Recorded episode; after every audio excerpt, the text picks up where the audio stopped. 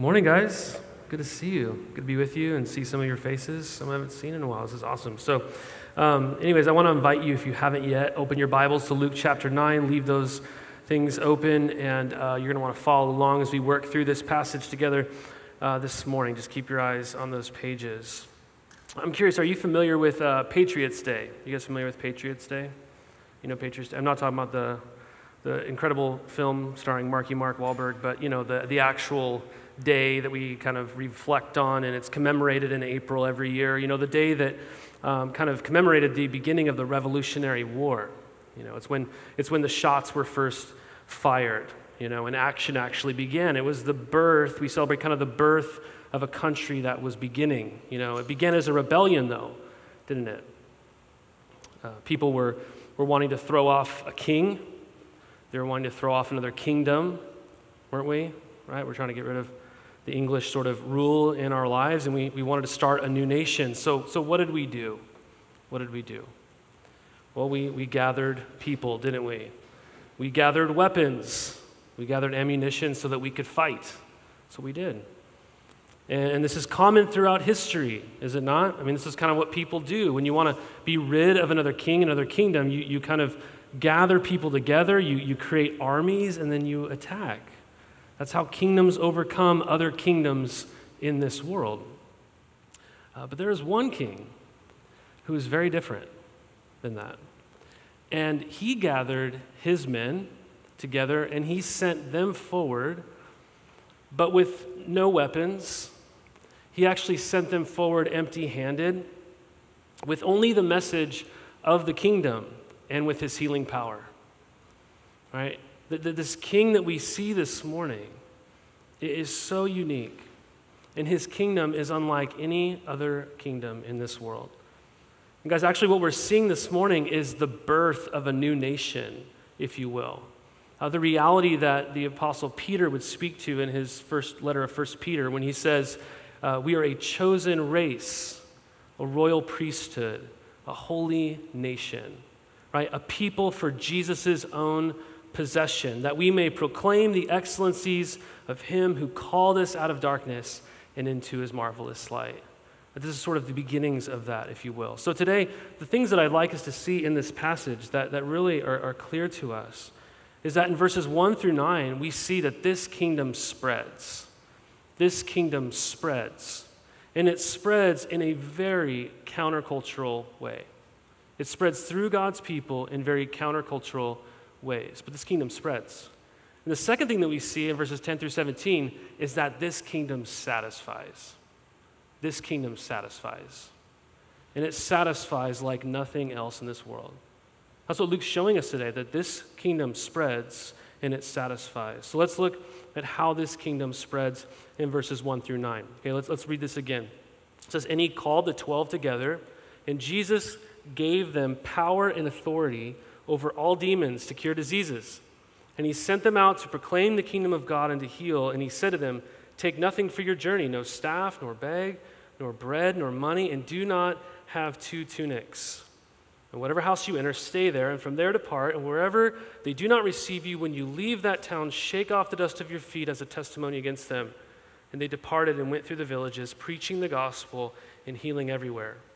Now, Herod the Tetrarch heard about all that was happening, and he was perplexed because it was said by some that John had been raised from the dead, by some that Elijah had appeared, and by others that one of the prophets of old had risen.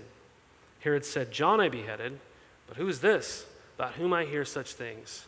And he sought to see him, Jesus. Okay? So Jesus here gathers the 12 Right? He sends them out in pairs. We're going to see him do this with 72 disciples in chapter 10 when we actually get to that portion sometime next year. But he gathers the 12 and he sends them out in pairs, and look at what he gives them. Look at what he gives them in verse 1. What does he equip them with? Power, authority, and a message. That's what they have. Look at what they're to take with them. They're to travel very light, aren't they? He says, Take nothing for your journey. That's pretty light, right? I mean, I can't think of anything more light than nothing. You know, so this is what they have. This is what Jesus says. I send you out empty-handed. Why? Why empty-handed? Well, it's so that they would trust God and that everybody else who experiences their ministry would know that it was a ministry of God, that it was, it was an absolute trust in God. They have nothing other than the message and the same power that Jesus has. I mean, this would have just dramatically distinguished them from all the other traveling preachers of this day, because people would go around, they would travel, they would preach, philosophers, rabbis, but all these other traveling preachers, when they would go around, they would be really well provided for. They would actually uh, travel with a lot of things with them. This is how they would often travel. But Jesus is showing that his kingdom is unlike every other kingdom. They didn't come to overthrow people by force, but they came empty handed with just the message of the gospel. So, how are they to behave? Well, verse 4 they were to stay where they were received. Now, I can't think of anything more like counterculturally anti Western than this. You just show up at people's houses and they just take you in for an indefinite amount of time. I mean, if someone shows up at your house today, you like turn off the lights and lock the doors and hide, right? I mean, you're, you're maybe skeptical enough to barely open the door a little bit, you know? But these people, they just showed up, and those who received them, they were to stay there, and their peace was to come upon that place. But we notice here that they're not supposed to be looking for upgrades. They're not supposed to stay somewhere, and when something better opens up, they're supposed to move to that other place. No, they're not looking for upgrades. They, they're not looking for better situations. They stay. So, so Jesus sends them out to do these two things to preach the kingdom of God and to heal people. And this is clearly an extension of Jesus' own ministry. We've been seeing this. These were the things that Jesus himself has been doing. And so his disciples, these 12, are supposed to be concerned with people's souls and with people's bodies. Right? They're supposed to minister to people in word and deed. Right? So, how does this kingdom spread? Right? Well, it's through the king's people. Do you see that? It's through the king's people. Now, in some ways, the instructions that are given here are kind of unique, maybe to the specific moment. They're not supposed to be like this prescriptive thing in every single way. It's, it's a short term missions project. So you wouldn't go out on a short term missions project and say, I have to do this exact thing right here. And we kind of know this because when you read the book of Acts, which Luke actually wrote as well, it's a continuation of this gospel, we see that when the church actually is formed and begins to spread, we don't see people doing this exact same thing here. But certainly, even though there's things that are unique here, there are things that are meant to be uh, helpful for us, things that we should be applying that are relevant for us. There are principles to take from this. So, in some ways, like them, the gospel is at the very center of what we are to be about, is it not? Right? Their message is our message. That we are to be good news spreaders, not bad news spreaders, not advice spreaders. We are good news spreaders. We spread that there is a, a king unlike any other king that has come into this world. And he has established his kingdom ultimately and finally, not through force but through laying down his own life in death and taking it back up again after three days. So that anybody who would come to this king can enter that kingdom through receiving his death as their death, his resurrection as their, de- as their resurrection. They would receive this forgiveness of sins and enter into the kingdom. That's, that's how you become a citizen of this kingdom. It's through receiving the king's death for you. This is, this is the message that we are to spread. This is our message, what we're to share. We're to minister in word, but also in deed, just like them. We must never forget that there are ministries that we should be active in that flow from the gospel. Like the deed itself, the ministry itself is not the gospel, but because of the gospel and because we've believed the gospel as God's people, it changes us. As God has been compassionate to us, we are compassionate to other people. As God has loved us, we are to love other people. What we have received, we are to give. And that is demonstrated through the actions of our lives.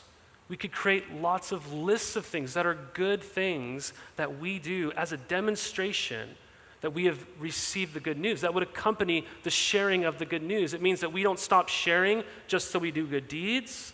That wouldn't be very helpful. It doesn't mean that we just share with the absence of those deeds. That might be a sign that we may not be believing the actual message that we're sharing. So there's lots of ways that we've tried to do this as a church over the years. I think one that came to mind this week uh, was last year, how at Christmas time we, we gathered bags and supported um, Project 48, which is a ministry that seeks to support foster kids in the first 48 hours of them entering into a new home. Right, just, just purchasing things for these kids during the most difficult season of their life and, and saying, we, we love you, we see you, right? Like, like doing something that demonstrates that kind of love. And, and honestly, in a couple of weeks here, we're going to be, we're going to be, or actually next week, I believe, we're going to be doing that again. We're going to be announcing that and having you be involved in those kinds of things. Giving those bags is not the gospel, right? But, but as we believe the gospel, we, we show the gospel in, in its demonstrations in these ways. There's implications. This is what they're doing. Right? And this, so this mission is to be for all. I just want to ask us this morning are we engaged in the mission? Are you engaged in the mission? Do you, do you realize that you have been sent by Jesus? Do you realize that? Are you on offense this morning? Are you on offense? Are you a part of the mission? I'm not asking if you're in favor of the mission. I'm not asking if you would say, oh, I think the mission's great. I'm not opposed to it. I support it. I'm asking, are we involved in it? Right? Are we involved in the ministry that shares the gospel and doing things that flow from the gospel, implications of it? Not just watching people do it, not just reading about it, not just talking about it, not just theorizing about it, but, but engaging in it. The mission, this kingdom, spreads through God's people, people like you and me. And it happens because God empowers us to do that. So as we join in this mission, we too, I think, are to be careful that we travel light in this world. It could be easy to accommodate a lot, can it? Like them, we are to trust.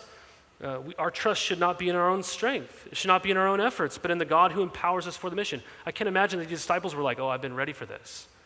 You know? I'm, I'm sure most of them would be like, I don't, I don't know. I need another class, you know, or something. Right? But, but as we look across East County, we believe that our hope is in the power of God, is it not? Right? We want to be faithful to, to labor for the things that God has called us to labor for, knowing that our labor is not in vain. But our hope is not in our labor, our hope is in the power of God. Right? We don't want to live self reliant lives, we live according to the power of God. And I think, thirdly, just like them, Jesus sends us out now. He sends us out now, like today. Again, not, not when we feel like we're ready, not when we we get that one more class, not we just, I got to read one more book, that kind of thing. But today, now, the kingdom is spreading and it spreads through God's people. But what are the responses that we should expect, right? This passage is showing us that as the kingdom spreads, there's some responses that we should expect. The first one that we see is reception. We see in verse 5, if you look down there, that there will be people who receive the gospel. Okay? Do you believe that? It might sound like the, I just, I said that and you're like, of course, right? But no, do you believe that? That people will actually receive the gospel? Would that be surprising to you, right? To receive the disciples here is to receive this, this message. And I think we as people should be prepared that others that we share with would actually receive the gospel.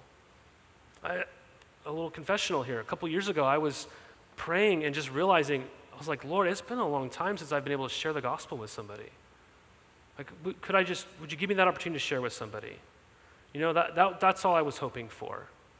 Couldn't believe it. It was genuine prayer, believed. The next day, I go and meet with this guy. He's interested in joining the church that we were at at the time. I sit down with him, thinking I'm just going to, you know, get to know this guy or whatever. We start talking about faith, the gospel. He's never heard of it before. So I'm like, oh, well, let me tell you about it. You know, I'm like sharing the gospel with him, just thinking this student's going to be like, oh, no, I'm cool. I'm just here to hang out, that kind of thing.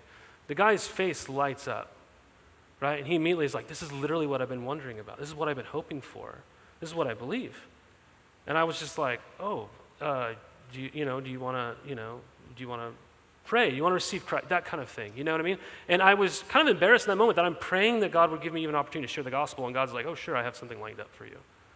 And then I would even be shocked by it, right? People receive the gospel, you guys. Not everyone is hostile to it.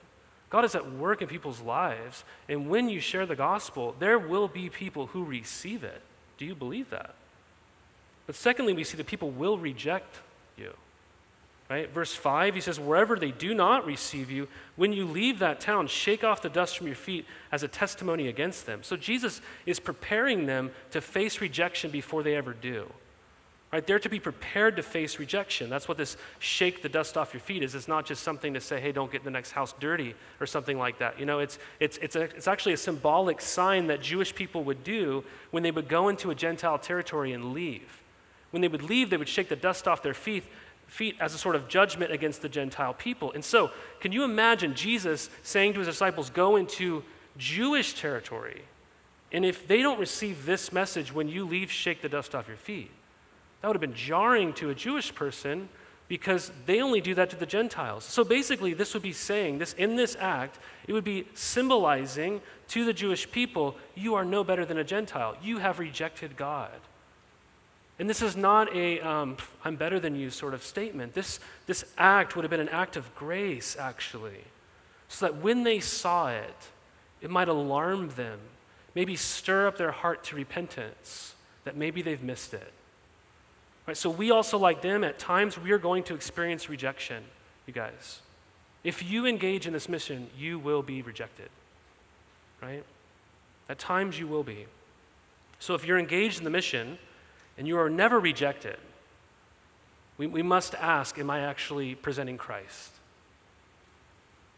And if we are engaged in the mission and we are always rejected, we must ask, am I presenting Christ? Right? If I'm always being rejected, it could just be because I'm a hypocrite. It could just be because I'm a jerk. It could just believe that I've tied so many idols to my faith in my life that people can't unclutter those things to actually receive the gospel. Right? So, so rejection is one, and the third one is perplexing. Perplexing. That's what we see here. So it's rejection, reception, and I thought I would say perplexing, right? Just for your sake. Okay, so perplexing, right? Notice what happens here in verse 7. We have another king, don't we? See that? We have another king. We have Herod the Tetrarch, the son of Herod the Great. He hears about everything that's happening, and what is he hearing? Well, I'm, I'm guessing he's heard about what Jesus did in Luke chapter 8. It's pretty powerful, amazing stuff. I'm sure the news spread about that. But in the context here, he's hearing about what these 12 are doing. Right? Verse 6 says, They went through the villages preaching the gospel and healing everyone. So the activity of his people is, is stirring up some questions for Herod, and he is perplexed. You see that in verse 7. He wonders if John, who he says he beheaded, was raised from the dead. Other people are saying maybe this is Elijah. If you were with us in the spring, you remember that we went through the life of Elijah and we saw that he actually never died. He was taken up, right? He, he never experienced, he never tasted death. Right? And then someone just said, oh, maybe he's just one of the prophets of old maybe like the greatest prophet Moses or something like that. So Herod has no idea that his words are foreshadowing what's going to happen to Jesus. He would die, and Jesus himself would actually rise again. Herod has no idea that what he's saying is foreshadowing that. And notice Herod says, What? Who is this? Who is Jesus? We've seen this asked many times in Luke already, haven't we? And so if you aren't a Christian, and actually if you are a Christian even, this is the most important question in your life that you could ever consider Who is Jesus? That's the most important question. Herod asked this question, and then it says in verse 9, he sought to see him. We don't, we don't know Herod's motivations for why he seeks to see him, but we also know that he certainly could have just summoned Jesus. He's a king, right? He, he could have just ordered Jesus to come, but he doesn't do that. I think many of us are like that today when it comes to just spirituality in our world today, that, that's kind of the mantra, right? We're always searching, never hoping to find, aren't we? Always seeking, always on a journey, never hoping to end up anywhere. It, people might say, I'm intrigued by Jesus, but I don't want to think about it today. Right? Not today, but someday. But we don't see how our hearts can and will become hard. This is not, some, this is not a question you want to procrastinate on. Because as you get to the end of the Gospel of Luke, you see that this same guy who says now is seeking to see Jesus, his heart becomes so hard at the event of Jesus' crucifixion. Don't procrastinate on this question Who is Jesus? Well, guys, he's in a league all his own. Even the greatest prophet Moses doesn't compare. And we learn this through the next story. The comparisons continue, and we see that this kingdom not only spreads, it satisfies like nothing else. It satisfies. Look in verse 10. Look at verse 10. It says, On their return, the apostles told him all that they had done. And he took them and withdrew apart to a town called Bethsaida. When the crowds learned it, they followed him, and he welcomed them and spoke to them of the kingdom of God and cured those who had need of healing. Now the day began to wear away, and the twelve came and said to him, Send the crowd away to go into the surrounding villages and countryside to find lodging and get provisions, for we are here in a desolate place. But Jesus said to them, you give them something to eat. They said, uh, We have no more than five loaves and two fish, unless we are to go and buy food for all these people. For there were 5,000 men. And he said to his disciples, Have them sit down in groups of about 50 each. And they did so, and had them all sit down. And taking the five loaves and the two fish, he looked up to heaven and said a blessing over them. Then he broke the loaves and gave them to the disciples to set before the crowd. And they all ate and were satisfied. And what was left over was picked up 12 baskets of broken pieces. So the disciples are back. They want to tell Jesus all that's happened. I'm sure you would too. And Jesus withdraws with them to a place of privacy in Bethsaida. And even though Jesus desires to be alone with his disciples, the crowd doesn't want Jesus to be alone. The crowd wants Jesus to be with them, so he seeks them out, you know? I, I mean, I couldn't help but think this week as a parent just how often I want to be alone, you know, and your kids still just find you and you're like, oh my gosh, there's no place. I can never be alone, you know? I'll go crawl into the attic or something some days, you know what I mean? I love my kids, by the way. I love them. You just need a break sometimes, right? So um, Jesus wants to be alone with his disciples, but notice in verse 11, they, they come to him. And what does Jesus do? He doesn't roll his eyes. What does it say? He welcomes them. He has something else he'd rather do, but, but he gladly welcomes all who would come to him that day. And he does what the disciples have been doing he preaches and he heals. See that in verse 11? As he welcomes all that are curious and are willing to come. It means he, he welcomes you this morning. Like you, you don't inconvenience Jesus. Do you understand that? So, verse 12 indicates the day began to wear away. So, this is a long sermon, okay? This is a long sermon. Uh, you may think I'm long winded, but we've never had to bring a meal in in the middle you know, of a sermon I've preached, so at least since I've been here. So, um, but, but that's what's going on, right? This is a long sermon. These people are getting their needs met by Jesus, but there is a new need that's arising. These people are following Jesus like so uh, intensely that they haven't even thought about how they're going to eat dinner. And so the 12 come to Jesus and they say, Hey, we've been in those villages. There's food, there's markets there, right? Send them away. They can lodge there for a while, they can eat right? They could figure it out themselves. They need to eat. This seems like a wise statement, right? This is logical. But what does Jesus say? Look in verse 13. What does he say? He says, Well, you give them something to eat. This empowered you to go out and do all this other stuff. You give them something to eat. Right? Well, they say, Well, Jesus, we have five loaves and two fish. Uh, John, the Gospel of John, this actually this account of feeding the 5,000 is actually in all four Gospel accounts, which is Extremely rare. It's only things like the resurrection and crucifixion that all wind up in all four. Really important story. Um, so in John chapter 6, we learn that this bread was barley loaves. That's actually what it was, which was food for the poor. Okay? And that Andrew himself, the disciple, was the one who found the small boy with this food. So uh, put it this way if barley bread had a Yelp review, it would not sell very much. Okay? One commentator said about barley bread in the first century, quote, it's lowered gluten content, so if you're gluten free, it's great, right? It's lowered gluten content, low extraction rate, less desirable taste, and indigestibility made it a staple of the poor in Roman times. It sounds delicious, right? Delicious. Essentially, what barley loaves were was like eating plain Triscuits, basically. Okay, I don't know many people who like the plain version of Triscuits. You know, plain Triscuits, I think, are made out of whole wheat flour and sadness, you know, basically. So, um, but, you know, it's, it's one of those things that you have to take a drink between every bite or else you'll, you know, dehydrate and die. So they're, they're no one's favorite snack, basically. And so the disciples have this send them away plan that develops into this barley bread plan. Lastly, they come up with this final plan, right? We can go buy the food plan, right? Which would have been extremely They can't afford that right? But look at what they're doing. They're looking to these obvious natural solutions. We need money. We need a market, Jesus. That's what we need. Right? They've done the math. They see the crowds. They see what they have and they think we can't do it. And they're right. They can't. That's good math. You don't have the amount of food you need. But their math failed to factor in Jesus as a variable. Right? But I'm, I'm sure we would, would have responded the same way. I mean, here. We're in the middle of a wilderness. They're, they're in a desperate place or desolate place, verse 12 says. And we're told the crowd is calculated as 5,000 men. That doesn't account for women and children.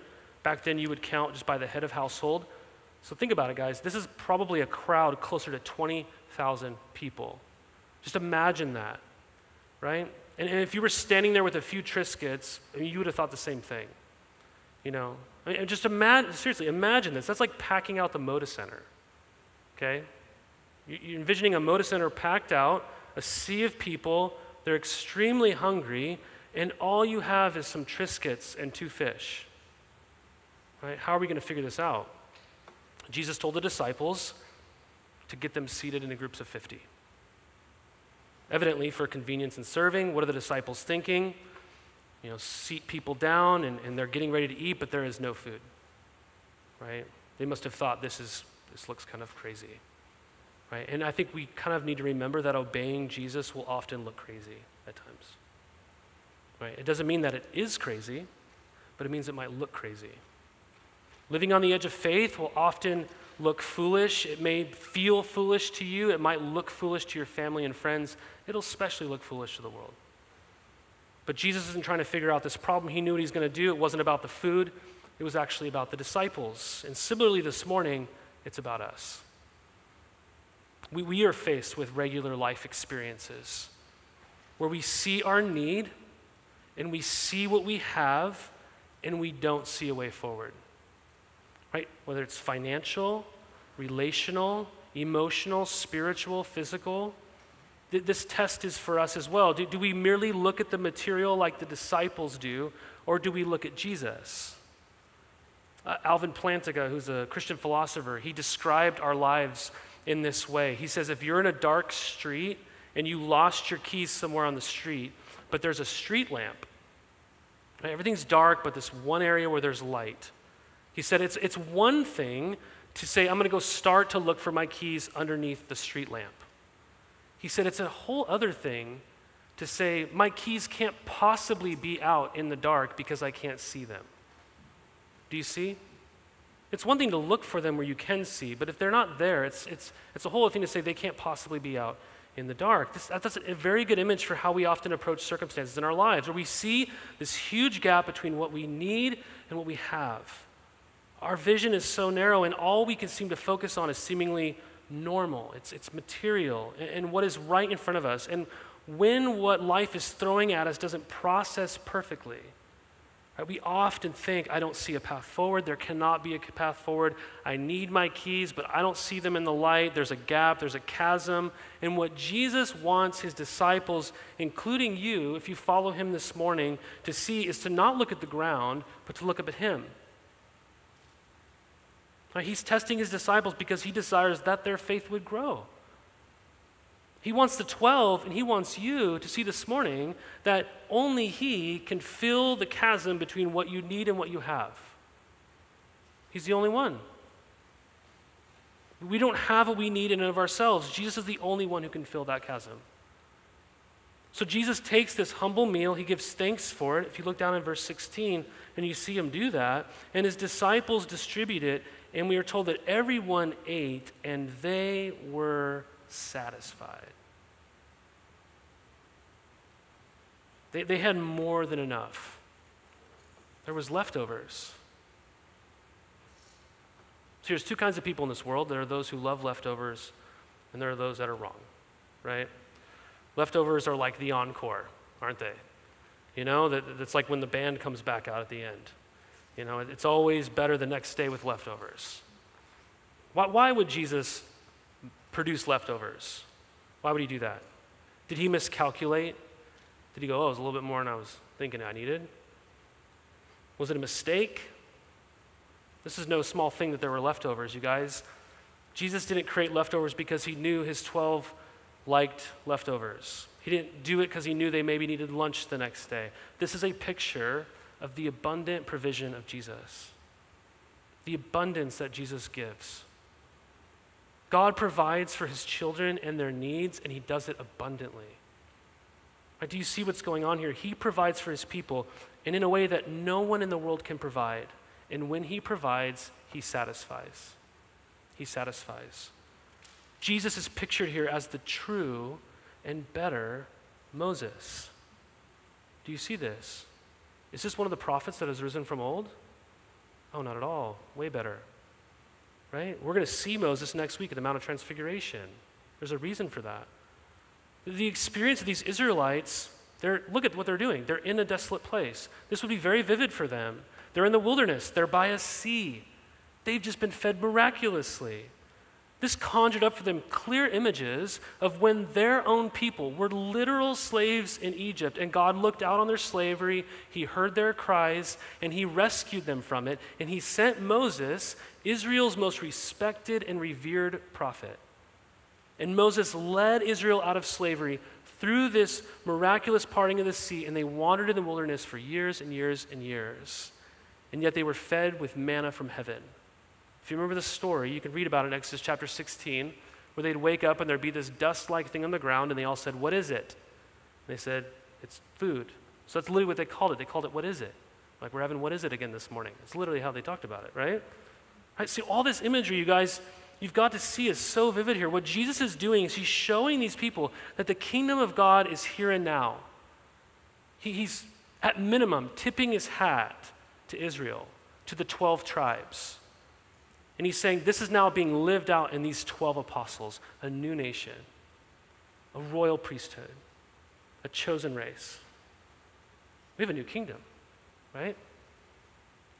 See, Jesus doesn't just do crazy things. That's not how you're supposed to read this, like, wow, Jesus is amazing, right? He could have done anything more entertaining than this, probably, right? He could have said, for now, I'm going to teleport, or I'm going to hold my breath for a day, or you know, I'm going to turn this tree into warm pretzel bread or something. You know, he could have done all these things that are just like, wow, that's incredible. Right? But he did this. Why? Because he's telling you something. Right? He's telling you who he is and what he's come to do. He is the everlasting king, and he is good, and his kingdom satisfies. The search is over. See, what Matthew, Mark, and Luke's account focus on is the satisfaction of the people. They ate they were satisfied. The great um, Jim Carrey, you know, the guy who starred in The Mask and Ace Ventura, Pet Detective, you know, the great whatever. Uh, he once said, I think everybody should get rich and famous and do everything they ever dreamed of so they can see it's not the answer, that it doesn't satisfy. And we are living in a day where people say, you do what you love, you'll never work a day in your life. Right? Where people say, go do you, achieve your dreams. You do you, I'll do me. We're just on this satisfaction journey in life. We'll figure it out. It's out there. Let me just say, I have a huge problem with that mantra because it's projecting false hope. Right? It's pointing you towards a wrong end. It's actually cruel. And we know this. We know this that you return to barley bread every week, don't you? Thinking it'll satisfy you. So you thought in, indulging in pornography would have a different result this time. You thought exerting your anger and control over your kids was, was finally going to leave you satisfied. You thought eating right and exercising was going to solve everything. You thought doing one good deed every day was going to be the thing. You thought your new job was going to be the solution to your old job because you hated it. You thought your increased income was going to fix everything. You thought a vacation was what you needed, or new goals and new strategies. You thought a new relationship, that this was it, or, or a new hobby was the meal that you were missing out on. You, you thought your success and the praise that you heard ringing in your ears was the solution, but you woke up the next day and it didn't work. Right? You've discovered that the great theologian Jim Carrey was right. You're still hungry. And Jesus knows this. Right? He knows that the only meal that you could ever feast on that will satisfy your hunger is Him. And so God the Father sent His Son Jesus into the world so that you could have lasting food for your soul. This is why Jesus says in John chapter 6, when He feeds the 5,000 there, I am the bread of life. Whoever comes to me and believes in me will never hunger again. How will we ever be satisfied? Well, there's a reoccurring price that's talked about in this meal. It's, it's the disciples' plan, it's the disciples' concern in part. And we, this is our call to worship this morning. Isaiah 55 Everyone who thirsts, come to the waters. He who has no money, come and buy and eat. Come buy wine and milk without money, without price. Why do you spend your money for that which is not bread, and your labor for that which does not satisfy? Listen diligently to me and eat what is good. Delight yourself in rich food. So, so how can you be invited to enjoy an expensive meal that you can't pay for? Well, someone has to pay for it for you, right? I don't know if you've ever been there. I think back to when I was in college, and uh, uh, we would go love going to this barbecue place called Lucille's, and they had this item on the menu that was hundreds of dollars, insane amount of meat. And me and my college friends were like, "Oh, that'd be awesome. We can't afford it." You know, I was I was trying to save it for an engagement ring. I had no money, and so me and some friends we went on a, a road trip to Washington, and uh, I had one friend whose parents said, "Hey, if you can ride a deer." and get it on camera. We'll, we'll pay for that meal. And I was in college, so we were like, we're doing this thing. And that couple's son actually rode a deer for two seconds. And I kind of caught it on film, but I was so excited that I was jumping up and down. It was a little hard to see. But, but they validated the video and they took us out to eat this meal. And I, I man, when we sat down, they brought all that food out. I immediately felt full. It was so much food. But we feasted and we dined and we laughed and we told stories, and it was a great time, an amazing time. I'll never forget it, I'm telling you about it today, right? But I, I could not afford that meal. I could never afford that meal. So when somebody offers you a meal that you can't afford and it's beyond your means, how do you respond to that? How do you respond? Well, you could say, How much do I owe you? I'll pay you back someday. You could say, I'm fine with the barley bread. I'm good. I'll pass. You could refuse it, and you could say, I could never take that from you. My ego will not allow it. Or the best way to honor that lavish gift of food is actually to eat it and to eat it with the one who gave it to you and to share it with as many people as possible. Right? Jesus is offering you, guys, this morning the richest meal ever. And you could never have afforded the cost to eat that meal. And so Jesus came and he paid the price of that meal. But he didn't buy it with money, he, he paid for it with his own blood. Jesus is the one who came into the world and he experienced a true, deep spiritual hunger at the cross so that he would be the bread of life. He said, I thirst so that he would be the living water. He said he, he paid the price of life so that we could go and eat without cost, that we could feast on his life. One day, for those who've received Jesus, there is going to be a wedding. Do you remember this? The end of your Bibles? Anyone who's professed faith in Jesus, who's come to Jesus in faith, who has never, who's been promised they will never hunger again. We, we see in that last day a great wedding. We'll be reconciled to God, and we are told that we will feast at the marriage supper of the Lamb. This meal is pointing you towards that great day. And so, a lot of us, we would look at our lives this morning and we would say, maybe I'm a bit unnourished, I'm a bit malnourished. My life is nibbling away at, at loaves and fish. And Jesus says, My bread is as grand of a meal for thousands, and I offer it to you today. Come to me. I am the food that satisfies. So the kingdom is spreading, you guys. Do you believe that? Do you believe it's spreading? Jesus isn't losing, he's winning, right? His kingdom is spreading. He is victorious. And one day that will all come to light. Are you engaged? that kingdom is spreading, guys. It's not depressing, it's not a sad kingdom. It's not something you would begrudgingly accept. It's the only kingdom that satisfies. So, are you satisfied this morning? Let's all stand together. I'm going to pray, and then we're going to go into our time of response in our singing.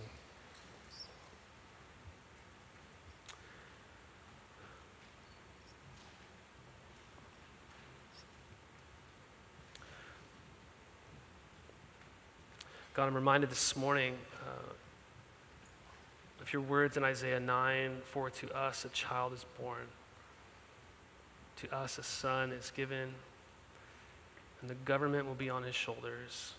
And he will be called Wonderful Counselor, Mighty God, Everlasting Father, Prince of Peace. And of the increase of his government and peace, there will be no end. Jesus, you are our true King. God, we recognize you. We give you the glory that you are a king like no other king. God, thank you for what you've done for us, for offering us your life so that we might be reconciled to you, that we would be satisfied. Father, I pray that we would come to you today in faith, no matter where we're at, um, no matter what we've been nibbling on, um, just no matter the shame or the doubts that we have, I pray we'd come to you in faith this morning and, and receive you and to be more actively involved in the work that you're doing in this world. God, I pray right now that you would speak so clearly to us, that you would do a work in us that only you can do, God, that you would shape us into the people that you are wanting to see here in East County. Lord, you are the hope of the world. You're the hope of our lives. You're the hope of Gresham. God, you're the, you're the hope of every person that's ever stepped foot on this earth.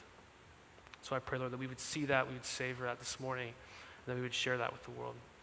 I pray these things in Christ's name. Amen.